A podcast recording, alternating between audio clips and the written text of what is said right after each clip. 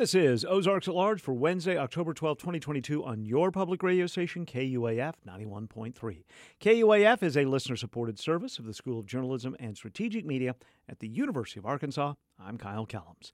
The Arkansas Advanced Energy Association is meeting today in Little Rock at the Clinton Presidential Center.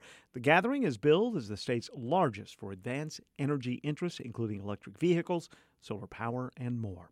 Later this hour, we'll learn about how the new UAMS Office of Community Health and Research building in Springdale will assist the office in its work with health research and community involvement. We'll also spend some time with the creative crew behind Legally Blonde. The national tour for the musical begins at Walton Arts Center this weekend. Ozarks at Large's Matthew Moore will explain how the show prepared for the tour while at Walton Arts Center. We'll start this Wednesday with a new study from Arkansas Advocates for Children and Families. The report shows that teenage pregnancy in the state is nearly double the national rate at 28 per 1,000 teens. That's tied with Mississippi for the highest in the United States. Ozarks at Large's Daniel Caruth spoke with Laura Kellums, the Northwest Arkansas Director for Arkansas Advocates, to get a better understanding of what the report shows. So, Laura, can you just go ahead and kind of break down the report that Arkansas Advocates released, what the numbers say when it comes to teen birth in Arkansas, and maybe how that's changed over the past couple of years? Sure. Um, you know, one of the reasons we wanted to um, dig into this issue a little bit more is because Arkansas has had the highest teen birth rate in the country for about a decade. And we've been at the bottom for even longer than that. Um, and so this year we are still tied um, with Mississippi uh, for the highest teen birth rate in the country. And so we wanted to look not only at the reasons for this, but also some of the solutions that we can offer uh, for ways to turn this around. One of the the main things that sort of stood out to me in the report was um, contraceptives, um, and that you know that's kind of the main factor for teens in Arkansas is that an alarming number of them don't use contraceptives compared to other you know national numbers. So why why do we think that is? Why are teens not using contraception in Arkansas? We have the highest teen birth rate in the country, but our teens aren't different in their sexual behavior.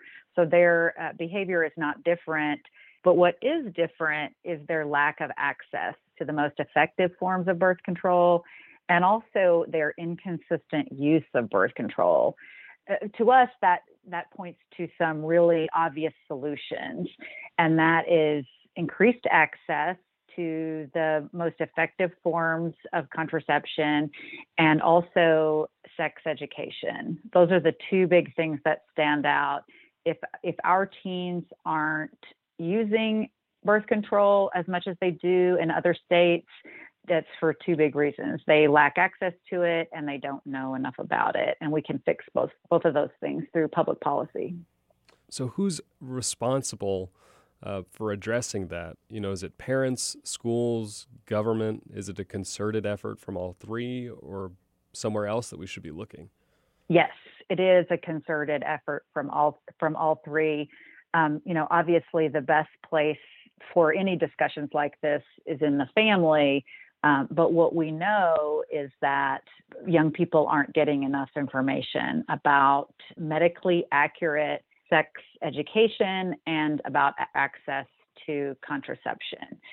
For example, in schools in Arkansas, we have school, many schools have school-based health clinics, and it, the state's been great about um, expanding those over the years. But there are more restrictions on how contraception can be handed out in the clinics than in other types of doctors' clinics. A good example of that is a teenager can get uh, birth control, hormonal birth control, without uh, parental permission in a in a doctor's office, uh, but in a school-based health clinic, um, they can't. The states that have the lowest teen birth rates are much more open to ensuring that young people have access to contraception. In answer to your question, we all have a role in this, and uh, you know, state government is all of us, and so we need to make sure that our state government addresses this issue in a realistic way. When you say realistic ways for the government to address it, you know, what are those approaches? What needs to happen? What re- resources are available, and what kind of needs to be made more accessible? Sure. Yeah. You know, we we all know that abstinence is the most effective form of preventing teen pregnancy, uh, but it also doesn't take into account uh, what we all know to be true, which is that some teenagers are going to be sexually active. Um, to deny that is to not live in policy reality. Um, so, so because that is true, uh, we need to make sure that young people are armed with the right tools, and that is access to contraceptives and scientifically accurate sex education. And when you say um, scientifically accurate sex education, can you break down that term and, and what that means? Sure. Um, it means um, not just talking about abstinence, it means talking about um, how sex works, it means talking about um, how pr- how pregnancy can be prevented and how that actually works in terms from um, you know hormonal forms of birth control to uh, how, how, how the the most effective ways that people can can prevent pregnancy and what science has shown us about that. It sounds. It's probably too obvious to be called scientific, but uh, we're not teaching um, teenagers enough. Are there specific requirements um, about sexual health that are required in Arkansas schools to be taught? And are there restrictions around it if it is taught? Um, the there are no there's no mandatory requirement for sex education. One, and two, um, there are restrictions when it is taught. The re- one restriction is that abstinence be included as part of the uh, curriculum but there's no requirement that information about uh, contraception be included in that, um, let alone access. And so we we have a we have a, a policy that's not based in reality. One that we want all all people who graduate from high school in Arkansas to have had some form of sex education, um, and we and it denies the reality that many teenagers are going to be sexually active. Yeah. Is that something that we see in, in many other states too, or is that unique to Arkansas? States that have high teen birth rates, yes. Yeah. the states that the states that have the lowest teen birth rates have uh, mandatory sex education, and they have free access to the most effective forms of contraception. It's not rocket science. We can look to what has worked, and uh, what we're doing now um, isn't lowering the teen birth rate as fast as we've seen other states do, and so that's why we continue to be last. So we so uh, we cite a couple of states that have had really effective programs, and one of them is Colorado, which had uh, one of the nation's highest teen birth rates in 2009, and now they have one of the nation's lowest teen birth rates. And what they've done is um, offered free access to long acting, those long acting reversible contraceptions, which are uh, the shorthand term for that is LARCs. So Colorado made sure that every teenager who wanted access to that form of contraception, the most effective form, had access to it. And they saw their teen birth rates really just plummet, and now they have one of the lowest uh, rates in the country. And another thing that did stick out to me in the report was just the cost, what it costs the state for, um, you know, to deal with these teen births. And can you break down that cost versus the cost of prevention and implementing some of these preventative programs? Yes, the most recent information we have was cited in legislation proposed in 2021, and it estimated that it costs $143 million annually uh, to the state that teen births, uh, the total cost. And that includes everything from uh, Medicaid payments um, to more families uh, ha- needing access to programs like SNAP, food stamps, and uh, WIC. Though when Colorado decided to concentrate on contraceptive access, they spent $23 million in a year and saw their teen birth rates plummet. So you can see easily how we could afford to do something like that by just using a fraction of the funding that we're using right now uh, to pay for deliveries and the costs to families. And so I'm wondering, you know, it maybe seem seems like an obvious question, but you know, why is teen pregnancy a problem? What are the risk factors for kids who get pregnant? Uh, you know, whether that's physically, economically, emotionally. Right. There's nothing inherently wrong with a young parent having a baby and, uh, you know, working as hard as they can to make that work. But we do know people who have babies in their teen years are um, much less likely to graduate from high school. They're much more likely to struggle to provide essential needs for their families. And for the young moms, their lives are at stake. They're much more likely to have uh, birth complications and for the babies themselves to be born at low birth weights and preterm. And so there are big health consequences, big economic consequences. And, you know, one of the most important things that we do at my organization is to work on policy to reduce child poverty, to reduce child poverty in Arkansas we need to reduce the teen birth rate because children who are uh, born to teen parents are much more likely to live in poverty. And I'm also wondering um, how the overturning of Roe v. Wade and you know the state's abortion ban, how that will impact this teen birth rate, or does it have an impact? Yeah, we're you know we're concerned um, that our teen birth rate will go up even more um, in, in, light of this ruling because once the ruling was in place, uh, Arkansas's trigger law went into effect and we um, outlaw almost every abortion. And so um, we we know that that rate is is going to go up, and that we're going to have uh, more issues with uh, everything from uh, poverty to strains on our foster care system.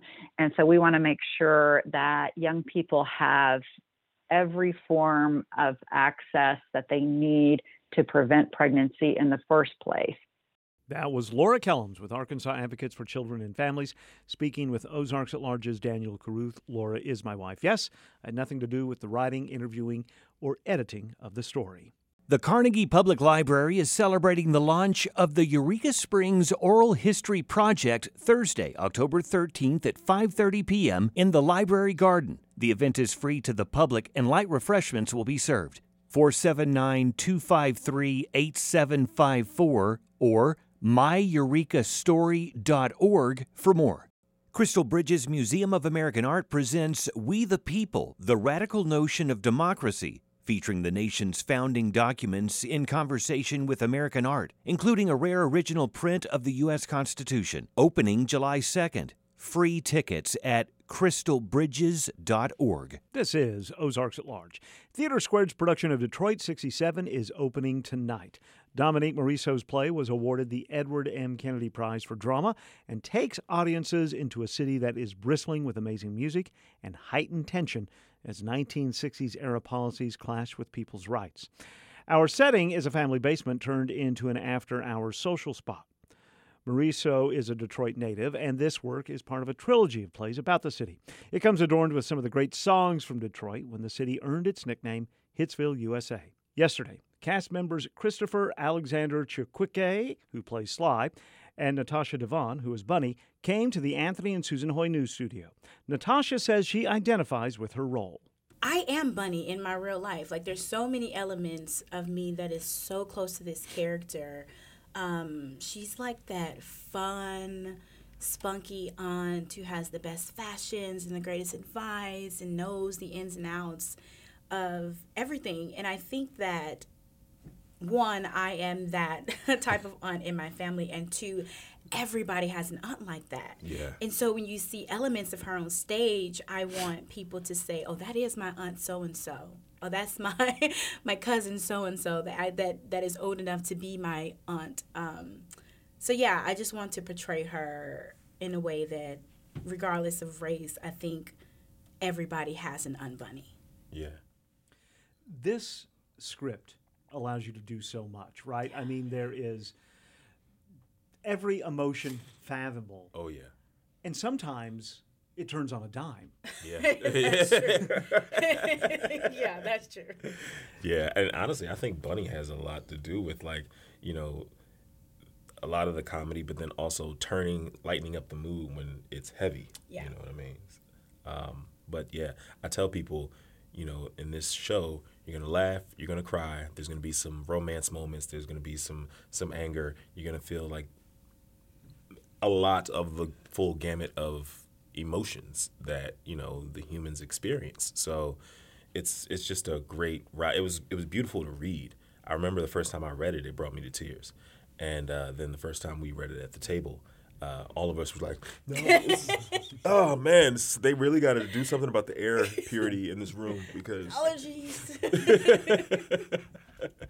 1967 was 55 years ago, before either of you were born. Did you did you read up about 1967, about Detroit in that time? Was that something you wanted to do? Oh yeah, definitely. And then and the at the beginning of this process, when we were having our table reads, you know, Dexter, who's uh, our director, he's from Detroit, and so you know he gave us a lot of insight as to what Detroit was like, you know, during his upbringing and what you know what he'd learned from his elders and uh, things of that nature. But yeah, definitely did a lot of research into Detroit. Um, you know, talked to my Detroit friends. You know, listen to some Detroit music. Um, just kind of really saturating my mind with you know what was going on at that time and who was you know in the scene. You mentioned Detroit music. Music. I mean, there's music in this. There's so Oh, much yeah. good music in this Oh, play. yeah. Yes. It's wonderful. I mean, I did not know how impactful Motown was for so long um, until we started this process. Yeah, Motown. Um, I think when you think of music and when you think of like R and B specifically, you think of Motown because it led for such a long time, and even now, still curates amazing artists. Um, and so I can only imagine what it was like to live um, in the home place of that and how that influences so much. And we watch music today and how music in the 60s and the 70s um, had a lot of content that was relating to love. Yeah. And we have a lot of music today that is um, relating to like a lot of violence. And I've read articles and things like that of how um, they connect, how music is influencing the world we live in um, without us even realizing it. And so to go back to that time when it was so pure and so beautiful um, within this play is, is a lot of fun. Motown. I mean, if you hear a classic Motown song, you know it's old, but it also sounds current. Oh, it's so relevant. yeah, the lyrics definitely. are timeless. Most definitely, which which um, is a double-edged sword in, of sorts when you think about it, because it's like, oh, this this music is so relevant and it's so impactful and speaks to your soul, but then also it's unfortunate that the same issues that were relevant 55 years ago are still relevant today. Yeah, that's where I wanted to go next. Is I mean, yeah, the music is relevant, but there are Yeah. things in Detroit 1967 that are things in the Yeah. United States 2022. Exactly. Um, and, and, and you know, I think a lot of the themes that we talk about in this in this piece um, are still relevant today. Uh, there's a heavy, um, you know, police brutality and police relationship with the uh, African American community that's spoken to in this part in this play, and that's just as prevalent today uh, as it was then, if not more, because you know, in more recent years, you begin to see police activity um, on the internet and, and on our phones and um, on the news on a nightly basis, whereas that wasn't necessarily the case uh, in 1967. So, yeah, it's just interesting, unfortunate um, that the music is so prevalent today, um, or just as prevalent today as it was back then. And I, as an activist um, approaching this script, I found it sad and so like interesting how our Detroit 67 is going to be our children's summer 2020. Yeah. and how events like this continue to happen on such a large scale. Um, and so when we were reading the script, I was like, wow, I wonder what playwright is going to sit with Summer 2020 and create that play um, to show what was happening um, and to show how it was affecting um, people within inside their homes because that is something that is Yeah. so relevant um, in this play. While the theme um, of that isn't the whole scope of the play, and it doesn't, you know, overtake it. Um, because this play is really based in love. Yeah. But I, I do wonder what that play in the future will look like when I can be in the audience watching some young actor and be like, well, actually, this is what happened. Do you think telling a story like this, a production like this, can do anything to maybe not have to have a young playwright in 2040 writing the script that you're writing in 67 or 2020?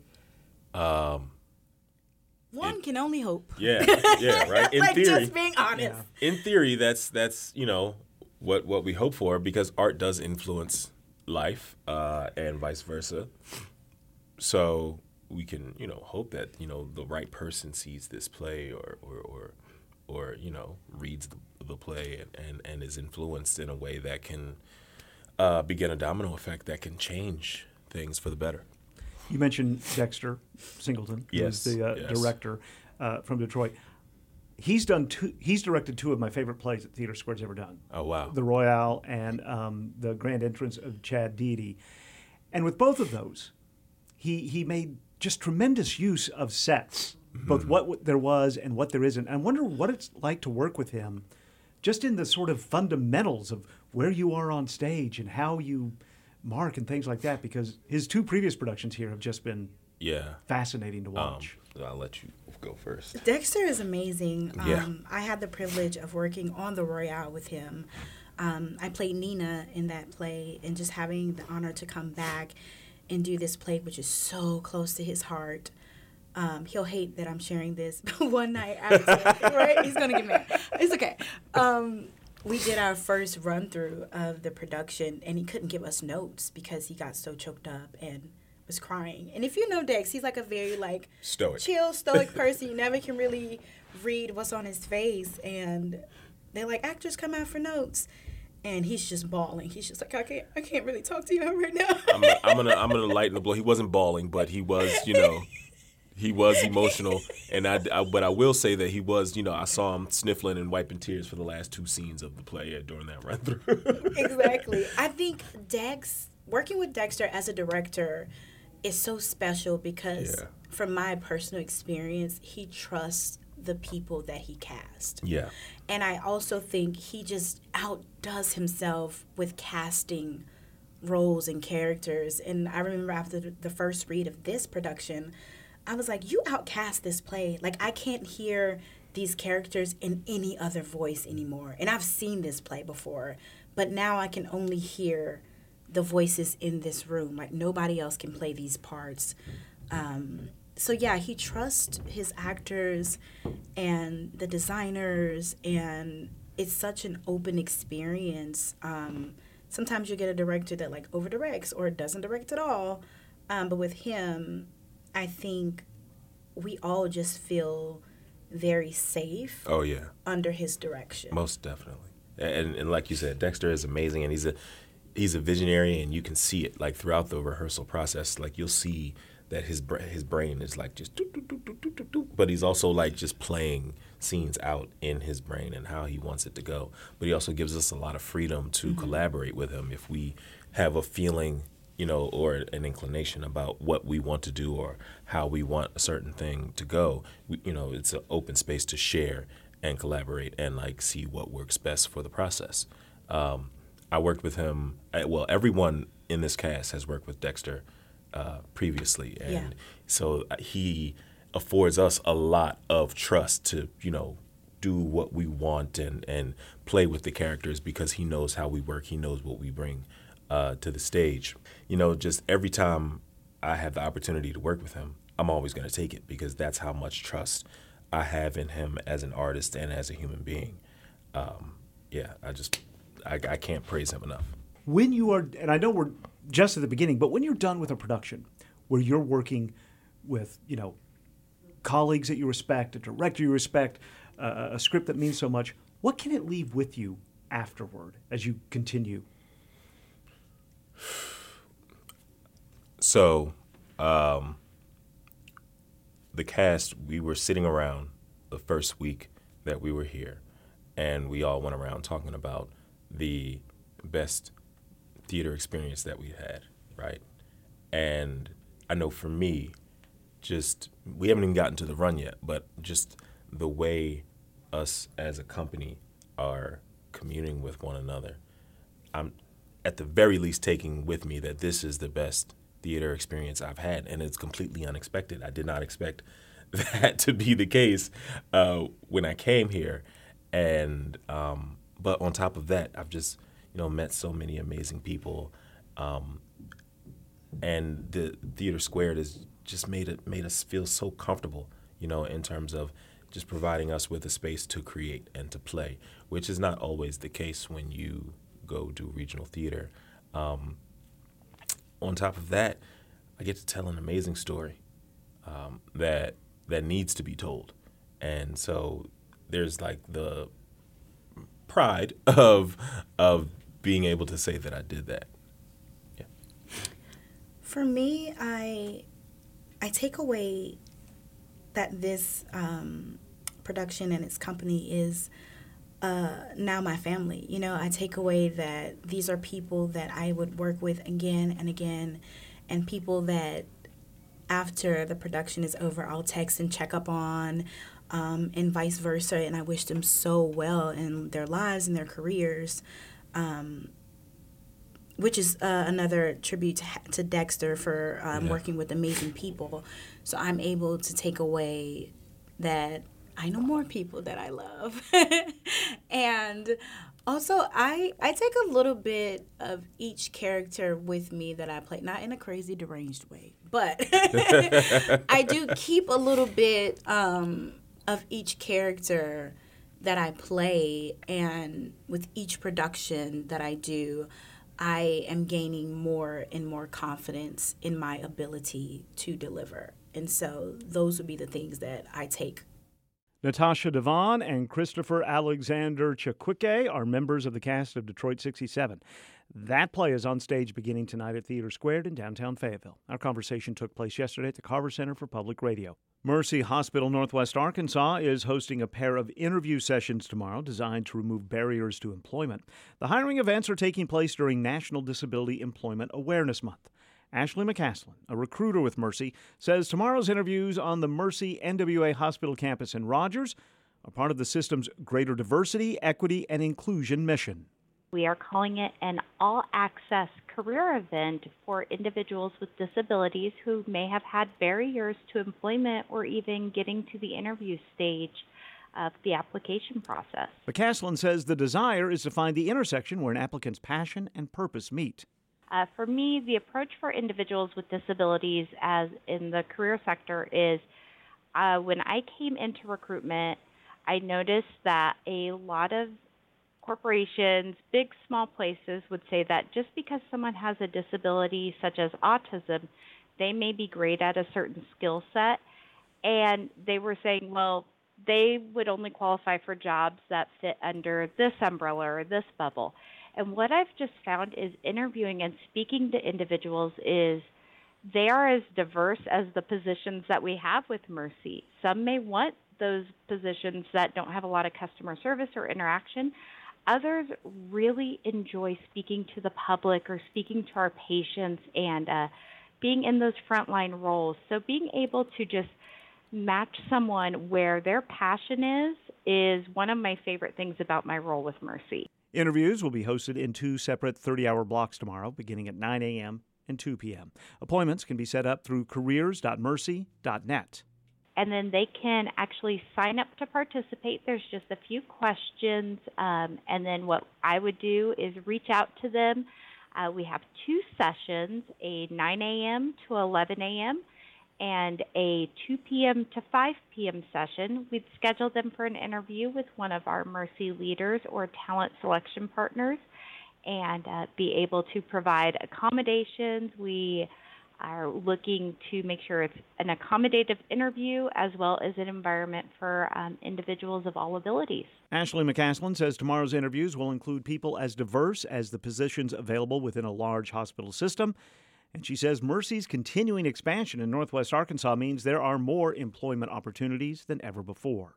along with Mercy's recent announcement of their expansion in Northwest Arkansas, uh, we are going to have just such a wide range of positions that someone can potentially interview for. So we're really just looking forward to getting to know individuals in our community and looking to uh, find some of those great Mercy fits to join our team. Ashley McCaslin is a recruiter with Mercy Hospital. We talked with her yesterday.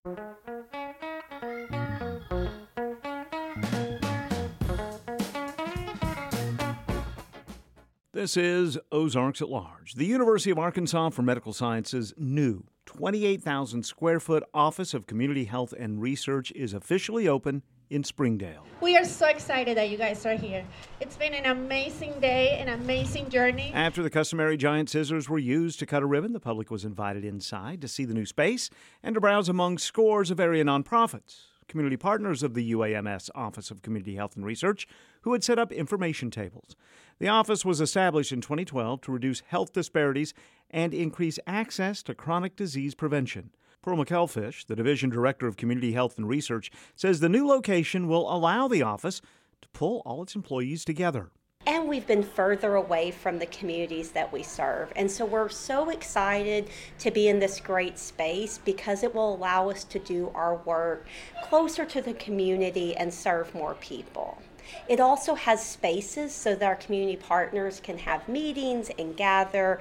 And so it really represents our commitment to Northwest Arkansas for the past 10 years. Crystal Langston, the Executive Director of Community Programs for UAMS Northwest Campus, says those partnerships strengthen the bond between community and UAMS. A community partner to UAMS is someone who is willing to um, join them in the trenches to address public health. A community partner helps us adapt and meet the needs of the community, making sure that everything we do is culturally appropriate and is best um, well received within that community as well.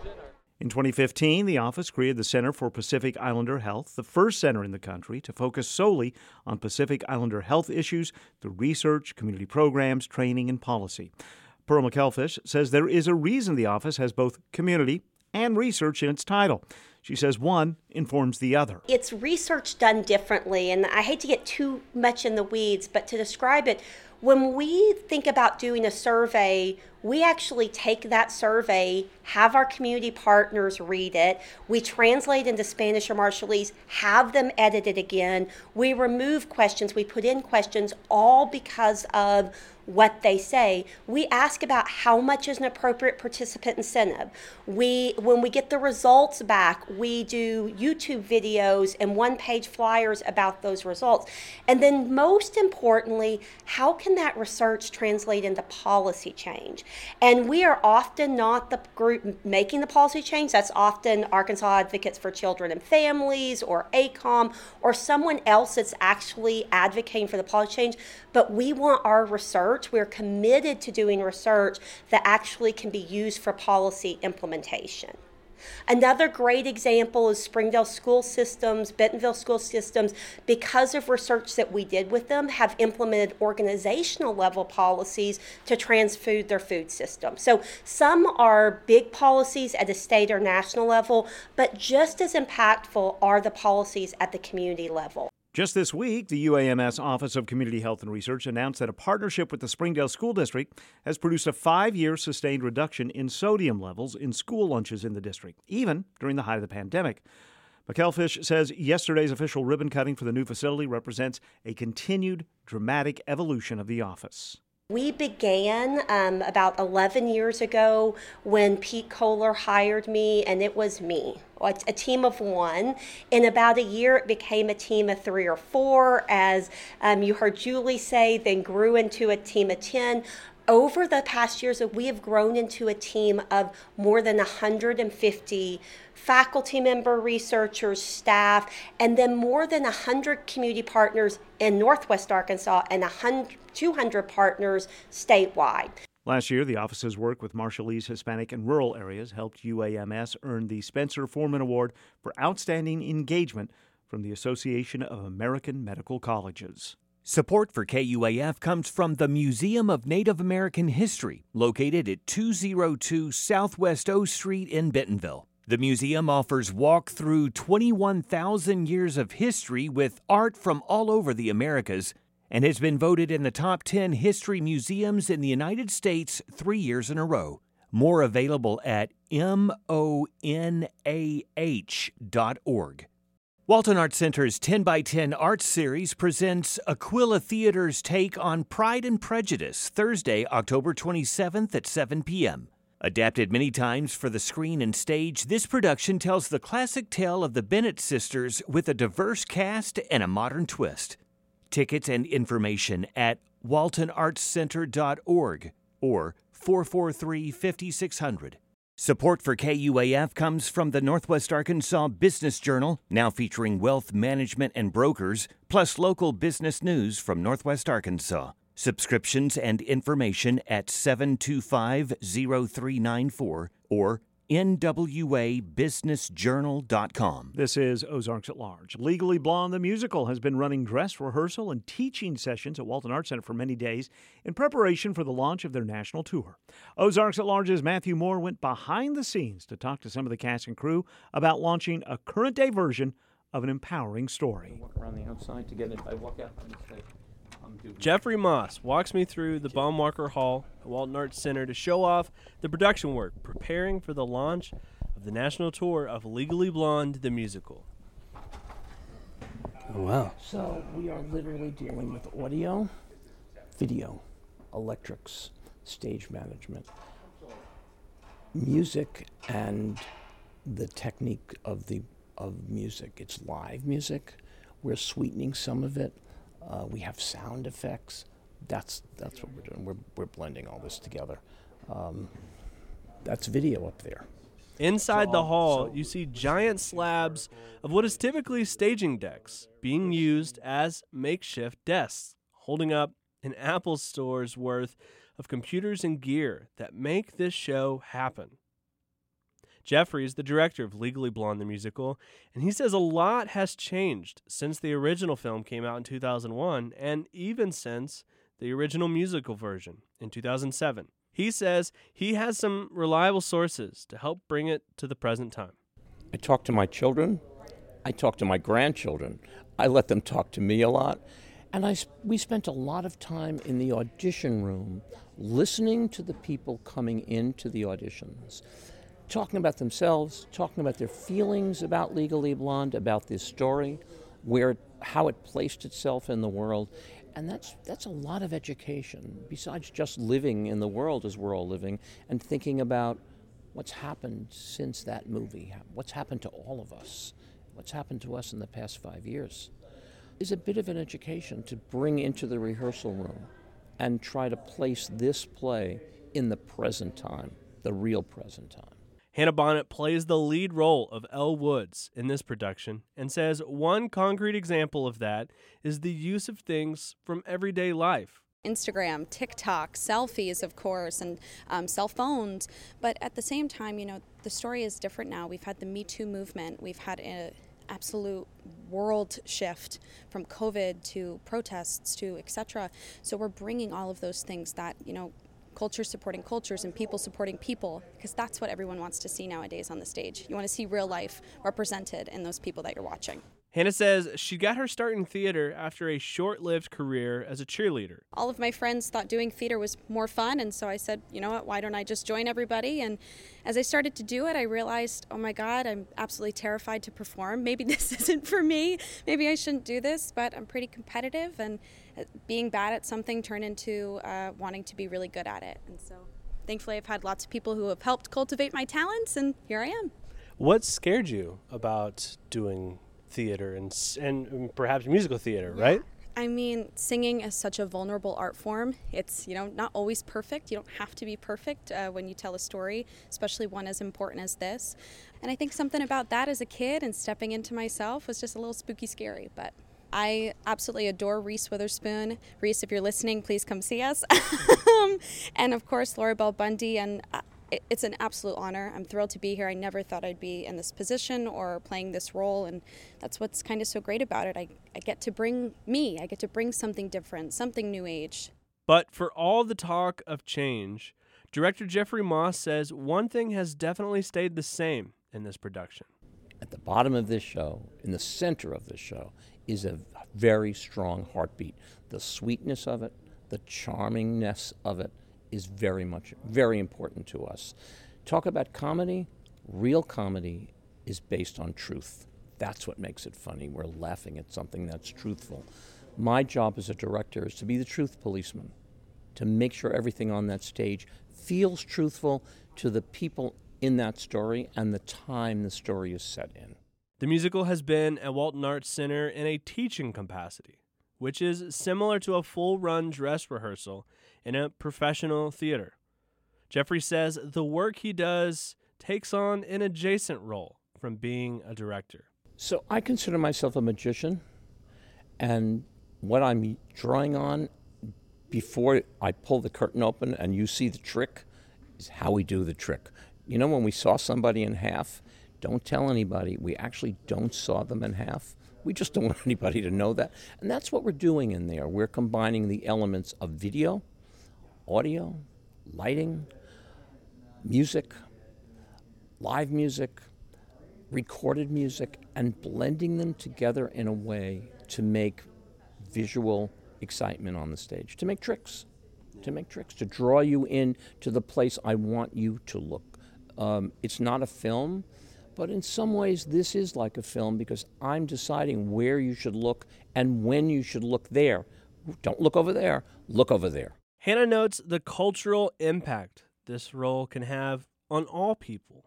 Do you feel empowered on the stage as you look out and maybe you see, you know, young women who are seeing you and they see themselves in you? Is that a moment of empowerment from you when you're on the stage? Of course it is. And, and not only women, but I hope one day that we can have people who are non binary and who are even men or maybe don't identify as women at all. Um, they also have the opportunities and the place to play this role because it is such a joy and it brings joy to so many people.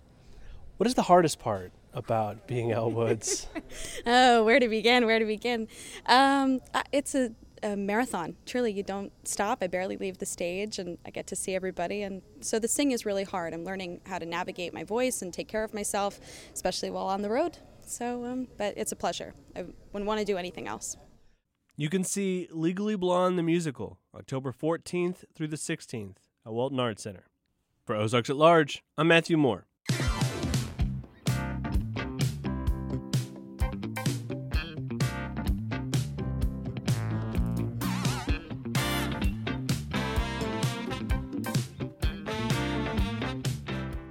Tomorrow night, KUAF's limited run podcast, The R Word, becomes a public discussion hosted at the Fayetteville Public Library.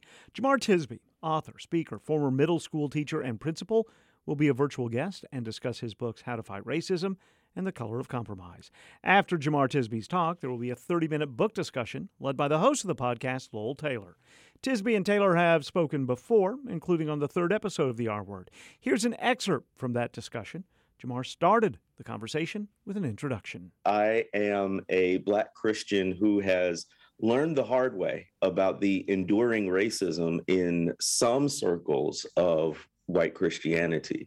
Uh, I became a Christian in high school through the ministry of a white evangelical youth group. Um, went to undergrad at the University of Notre Dame, where I actually got exposed to something called Reformed theology. Then, after I graduated, I became a teacher in the Teach for America program. That's how I got from the Midwest, where I grew up, down to the Deep South in the Delta on the Arkansas side. So, so we share a state here. And um, I came face to face with the crushing injustice of extreme concentrated generational poverty. Uh, where I live in the Delta is one of the poorest counties in the entire nation. Um, the poverty rate is double the, the state average, which is already higher than the national average. Um, and all of the issues that go along with poverty uh, took on a human face because it came walking into my classroom on two legs uh, every day. So I learned about functional homelessness, and we had a student who um, had a roof over his head every night, but didn't know which roof it was going to be any any particular night. Uh, he would stay with various relatives and friends of the family, uh, depending on the situation. We could always tell when he had stayed with his grandmother and grandfather because he came in with a clean uniform, his homework done, he had a good night's sleep. We could tell when he had stayed the night with someone else because he was wearing the uniform from the day before or more. Uh, he hadn't done any of his homework and probably hadn't gotten much sleep the night before. It wasn't from a lack of care from the adults in his life. It was just the exigencies of of of their daily struggle for survival made it hard to take care of um, a young child. Uh, we also had you know students who came in every day didn't have food. Their idea of um, breakfast was whatever they got at the gas station that morning, which was chips or pickles or juice that had you know enormous amounts of sugar nothing healthy. So we always had to have breakfast um, at the school just because you can't learn if you're hungry. Um, so all of those things and i started asking well what does my faith have to do with this? What does my faith say to these issues of real material poverty and injustice and in the circles I'd been in, these evangelical and reform circles, they didn't speak explicitly to these topics very much, let alone along racial lines. So um, went to seminary in Jackson, Mississippi at Reformed Theological Seminary. Uh, got a great education in some ways, but also a very difficult education in others as I started speaking out more publicly about race, formed what became the witness um, and uh, became a target because I was writing about these things, I was podcasting about these things, I was speaking about these things. And then everything, you know, this national conversation hits with Trayvon Martin, then Mike Brown, the Black Lives Matter movement, the 2016 presidential cycle, all of that. Um, but in the midst of it, I rediscovered my love for history, enrolled in the PhD program at the University of Mississippi, wrote two books while uh, in grad school when I should have been writing my dissertation. Um, and uh, the first was The Color of Compromise, which talked about racism in the US church throughout US history. And the second one, uh, as you mentioned, was How to Fight Racism, which is an answer to that practical question What do we do?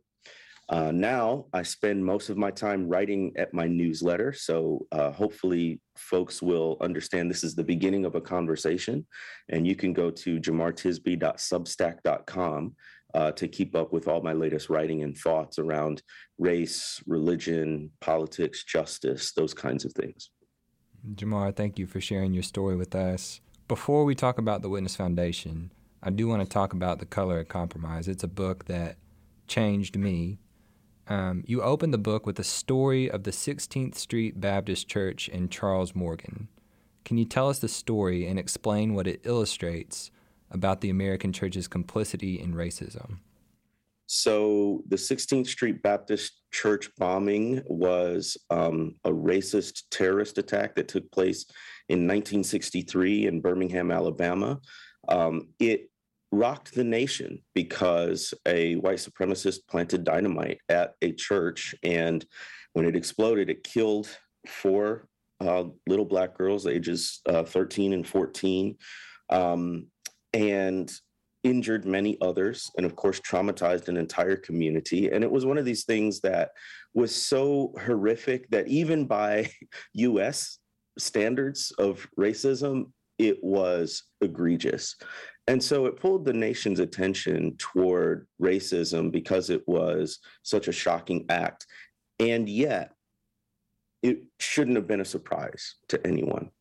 Uh, so there was a, a, white lawyer named Charles Morgan Jr. who spoke later that week and talked about how the entire white community, in particular the Christian white community of Birmingham, was complicit in that attack. And he said to his listeners, his his his audience at this lunch, he said, uh, "Who did it? Who threw that bomb?" And he said the answer should be, "We all did it." And what he was getting at was not that everybody had literally physically planted the dynamite, but that they'd had many many opportunities to confront racism before and perhaps prevent a terrorist attack like this. And to the degree that people failed to act or were even complicit in other ways, like laughing at racist jokes or tolerating um, racism among family members and, and colleagues. Uh, they held some sort of responsibility, not for what they did, but perhaps for what they refrained from doing. And so that's the idea of complicity is that you don't have to be the one wearing the the white robe and hood or lighting the cross on fire or tying the noose for a lynching to to participate in a system that continually dehumanizes black people. Um, the failure to act in the midst of injustice is itself an act of injustice. Um, and in that way we should see we should all of us see ourselves as potentially being part of the solution and deeply asking ourselves if we're not acting, if we're not actively fighting against racism, in what ways are we supporting a racist system? Now, that makes a lot of people upset because the implications are vast. Because A, we can unwittingly be supporting something that consciously we would oppose. Uh, most people you ask will be opposed to racism in any way, shape, or form. But when you um, suggest that a failure to act or to um, be more confrontational toward racism can, in fact, perpetuate the system, well, that that that's difficult. Um, it, it it implies that even without knowing it, we can be inflicting harm. But that's the case right? If you think about a blind spot, we get that language. Um, you know, it, it, we can reference driving a car, and there are blind spots in the car where you can't see, or if you don't physically check, you can't see other cars or objects that are in your blind spot. And so you may change lanes, let's say, and unintentionally strike another car. Well, you didn't mean to, but there was still harm done. Um, and the same thing can happen in our race relations. It's not that we always mean to, but there can be harm done even without intentionality, which to me is not, um, you know, a reason for further denial or trying to sort of defend oneself. It's a, it's a reason in humility to say, "Wow, um, I could be missing something. How can I learn from others to to get a bigger picture and be more active in the fight against racism. That's my hope.